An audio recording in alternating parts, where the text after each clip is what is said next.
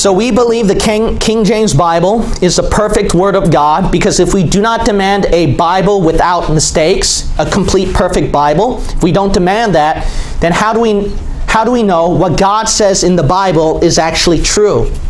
Then all our faith crumbles and falls apart. So we demand a perfect Bible, and we believe it's the King James Version.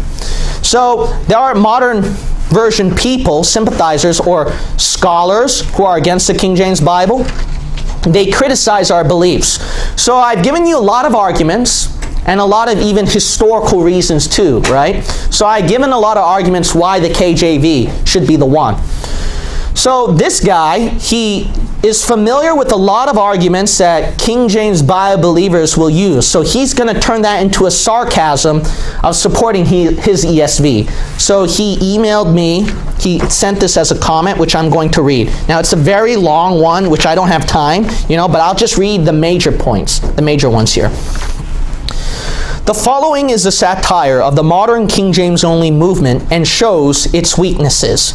I am ESV only. I believe the ESV to be the pure word of God. So he's going to sound, so what this guy's trying to do, he's going to sound, he's going to use the same arguments that King James Bible believers use, but he's going to replace it with the ESV. So he's doing that to make us look silly, see? So I'm going to continue reading.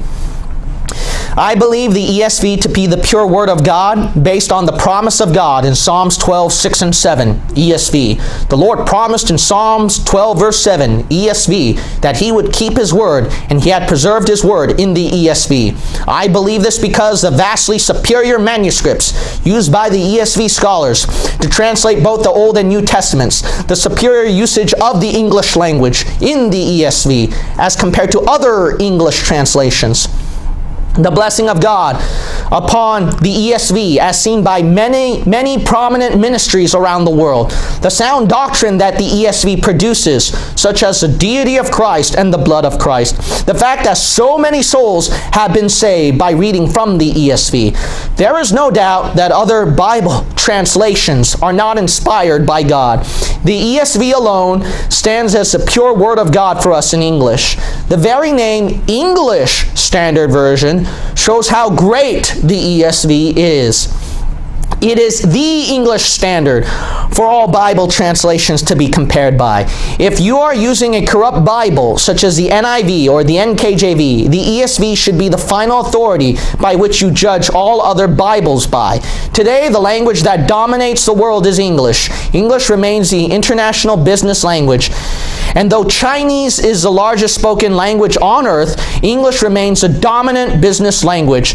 Therefore, God has given us the ESV as the standard by which we judge all other Bibles. The ESV should be the standard to judge even Spanish, Chinese, or other languages and their Bibles. Now, for a guy who writes a satire of the King James Bible, he sure has an agenda to write all this. He must have spent a lot of time. And how do I know that the ESV is the standard? Because of its name and because of the promise of God in Psalms 12:7 ESV. The ESV faithfully has been used by many street preachers, and this shows that God is using the ESV for His glory. Furthermore, the ESV Translation Committee give all glory to God right there in the opening of the ESV. How much more proof do you need? I urge you to get an ESV today. Whew, alrighty. All right, you know what's the problem with this? He doesn't even believe what he's saying about the ESV. If he believed it, I'd give him more respect. You know what the thing is? Here's the big point. Despite of all the best evidences and arguments that we use to support the King James only Bible position, here's the problem. Critics will say that you can do the same thing with any modern Bible. See? So that's why he brought up the ESV as an example. So he's saying that our arguments are flawed, our logic is flawed. But this is their problem. We don't believe that King James Version is the Word of God because it's the KJV. Okay? This is something important I want you to understand, all right?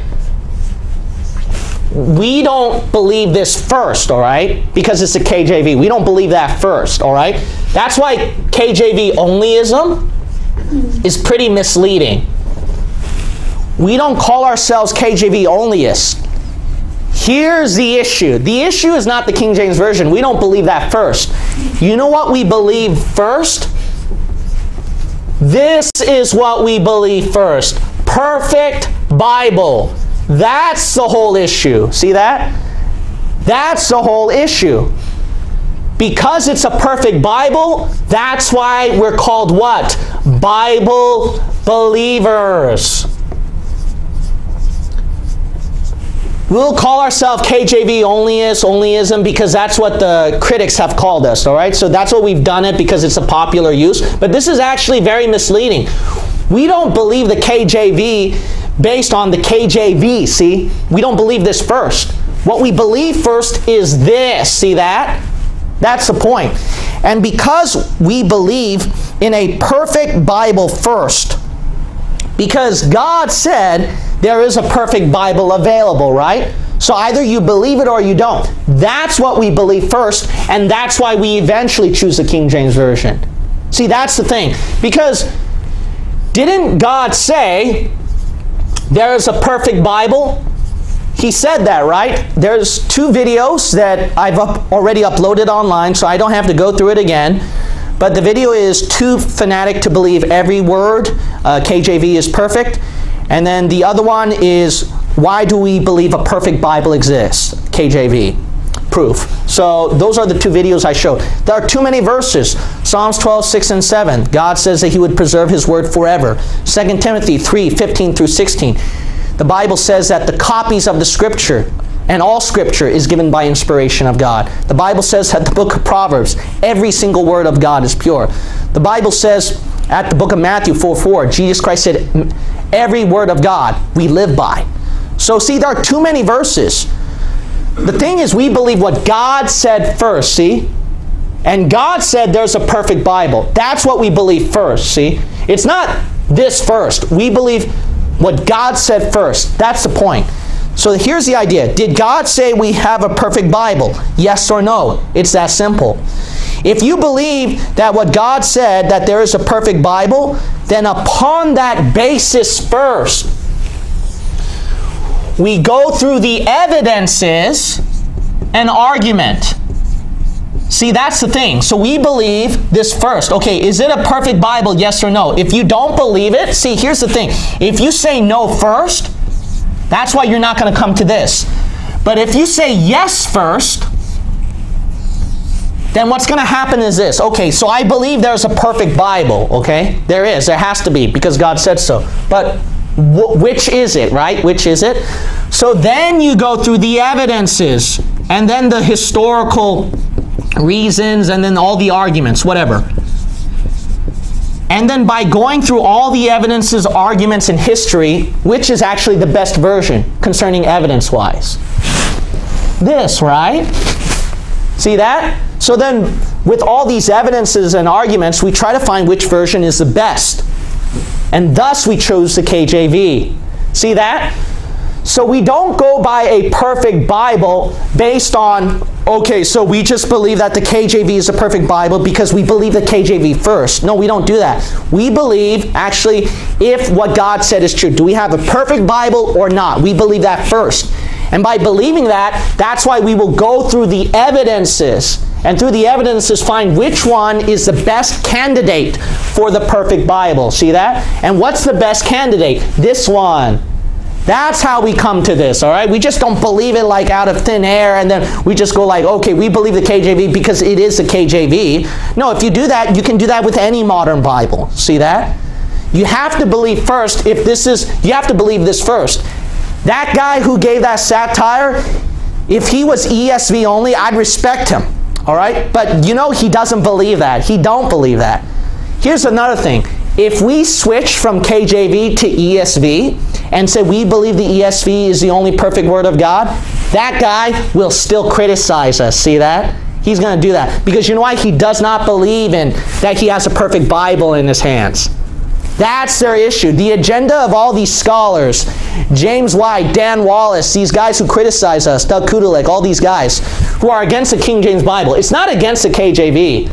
That's not the agenda. The agenda they're all against is this a perfect Bible. They're not against this. Didn't you know even evolution and atheism and every single belief out there that no matter how many evidences or arguments you use, even if it's the best one. Didn't you know you can still find a flaw with the best evidence and argument? That's a matter of fact. No matter how great the argument or evidence is, you can still find a flaw. So all those modern Bibles, you know, of course they can still find flaws. Any evidence and argument, even if it's the best, you will still find flaws out there. Even evolution and atheism. But why is it that those atheists would believe their belief? Evolutionists would believe their belief. Those scholars would believe in their belief. Because here's the idea. In every belief, no matter what it is, even atheism or evolution, you don't have every question answered. And even the best evidences still have flaws. Everyone, if they're honest, recognize that. So guess what? They go by faith. Every belief consists faith somewhere. Evolutionists say, "Well, I don't have, I don't understand everything of the universe, but we just believe, man, that because the it was created from the universe, I don't have an explanation for that. Why? Why? It's because what makes it intellectual. So this is intellectual. This is not dumb and stupid. This is what's intellectual. What makes it intellectual is that you go by what's the most probable. See that? The best. You go by what's the most probable and the best for this. And going by what's the most probable and the best for this, that's when you come to believe it eventually. That's the same thing with what we did. By going by what's the best, we chose this version eventually. See that? Well, then, what about all these flaws that you can find in their argument? You know, you can make this flaw, that flaw. It doesn't matter. You can flaw, find a flaw even with the best evidence, historical, or even arguments. That's a matter of fact. So that's why everyone, even an atheist, I don't care what they say, everyone, they will go by what's the best and probable in evidence and argument. And then the rest of it is what? Faith. So, whatever remaining unanswered question, they will have faith. Why? Because science is science no matter what. It has to be true. So even though I don't have a good explanation for that, it's science. You know, the, the, your explanation is supernatural. So that doesn't make sense. So science has to be science. See that? The rest is this. Why? Why is the rest this? Because they go by what's the best and probable first. And by that, then the remainder is faith after that. That's us. See that? That's us right here. So no matter what flaws or errors you can find, you can find anything even with the best. But the rest of it you have to take by faith. Because here's the thing. Let's assume that this has no arguments whatsoever. All right? No criticisms whatsoever. All right? And no questions whatsoever. Then guess what the Christian walk is? The Christian walk is not by faith. It's by sight. And what did the Bible say? That's 2 Corinthians chapter 5 and verse 7. For we walk by what? Faith, not by sight. That's the Christian life. Christian life is based on faith. If God answered every argument and question out there, guess what? Then we're not doing our Christian duty walking by faith. But does that mean our faith is unreasonable? No. We go by what's the best and the most probable in evidence and arguments. And through that, then the rest we just have to take by faith. So you see that? So there's no doubt about it. See, there's no doubt about it because if you go through all the evidences and all that with manuscripts, historical basis, there's no doubt the best version, the best candidate, no matter and if you're honest, you're going to agree with this. The best version and candidate is the King James version. That's the best candidate when you go through historical arguments, uh, what preachers God has used through the Great Awakenings, the birth of America, all that. I mean, it's, and the number of manuscript evidence, which is more than 90%. I mean, we just choose this as the best candidate. See that? Well, what about this problem, that problem, that problem? No, we don't have to worry about that. We already got enough evidences. So then the rest we'll just take by faith. Why? Because the Christian life is based on faith. So you notice that faith is not unreasonable. See, our Christian faith is not reasonable. We go by what's best and probable first, and then the remainder you just believe after that. And that's not unintellectual. You know why? Every intellectual does that. Atheist, evolutionist, everyone, every belief, I don't care what it is, everyone has that. I was witnessing to one college student, and I told him this. after going back and forth with him, and then I just give him evidence, evidence, I told him this, you know what? I'm going to uh, tell you this. And he says, what? And I said, even if I give you the best evidence and argument out there, and it's like almost without flaw, it's so perfect, I guarantee you this.